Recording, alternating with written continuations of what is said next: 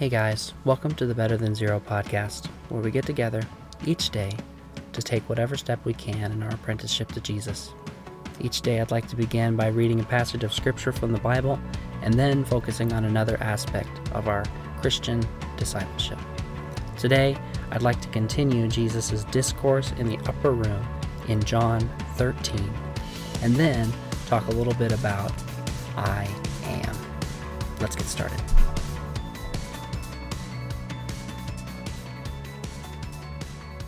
Before we get started, it might be helpful to point out that there are headers in most Bibles that differentiate between different paragraphs in the Bible. In this case, mine says Jesus predicts his betrayal, and then another is Jesus predicts Peter's denial, Jesus comforts his disciples. It's important to note that these are not actually a part of the Bible they're added to the Bible to help us um, sort through it and understand a little bit more of what's going on.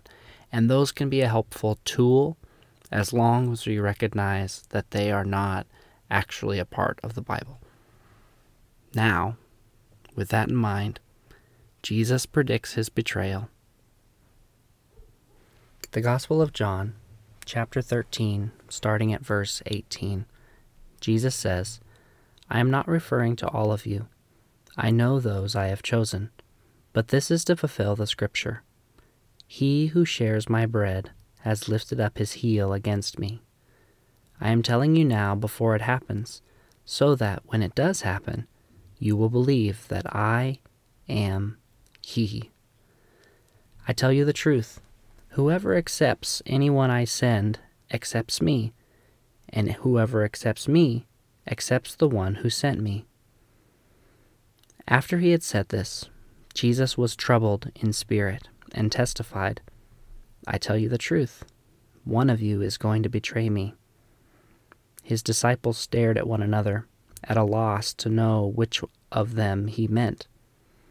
One of them, the disciple whom Jesus loved, was reclining next to him. Simon Peter motioned to this disciple and said, Ask him which one he means. Leaning back against Jesus, he asked him, Lord, who is it? Jesus answered, It is the one to whom I will give this piece of bread when I have dipped it in the dish. Then, dipping the piece of bread, he gave it to Judas Iscariot, son of Simon. As soon as Judas took the bread, Satan entered into him. What you are about to do, do quickly, Jesus told him. But no one at the meal understood why Jesus said this to him. Since Judas had charge of the money, some thought Jesus was telling him to buy what was needed for the feast, or to give something to the poor.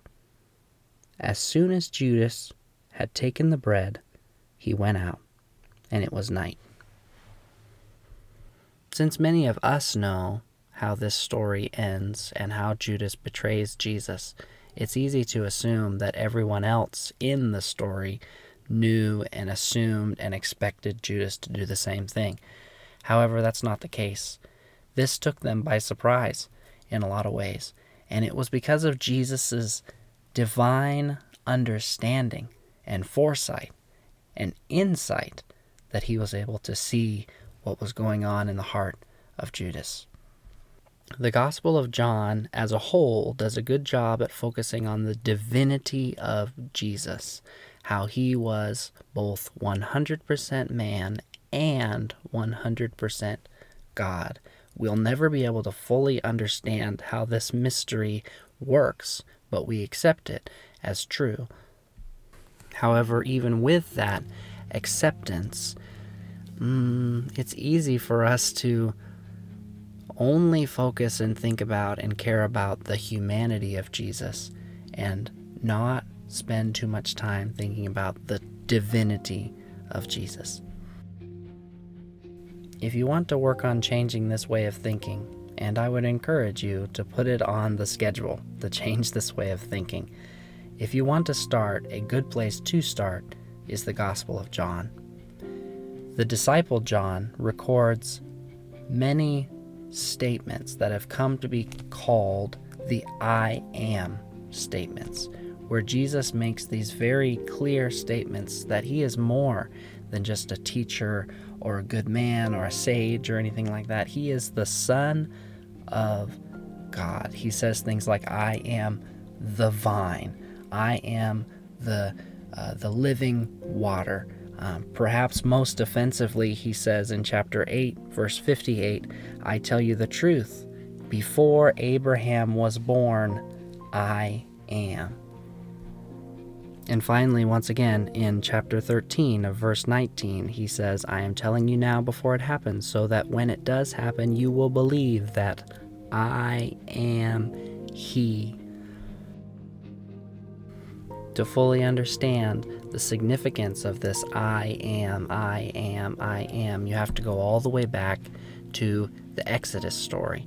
When God first appears to Moses and gives his name for the first time. The uh, in chapter three, Moses says, "Who shall I say sent me?" And God says to Moses, "I am who I am." Jesus chooses this wording very much on purpose because he's trying to point us in the direction of who he knows himself to be. He is not just a man, not just a teacher. He is a man, but he is also God. There is no way that we could get through all of the significance of the I am statements throughout John.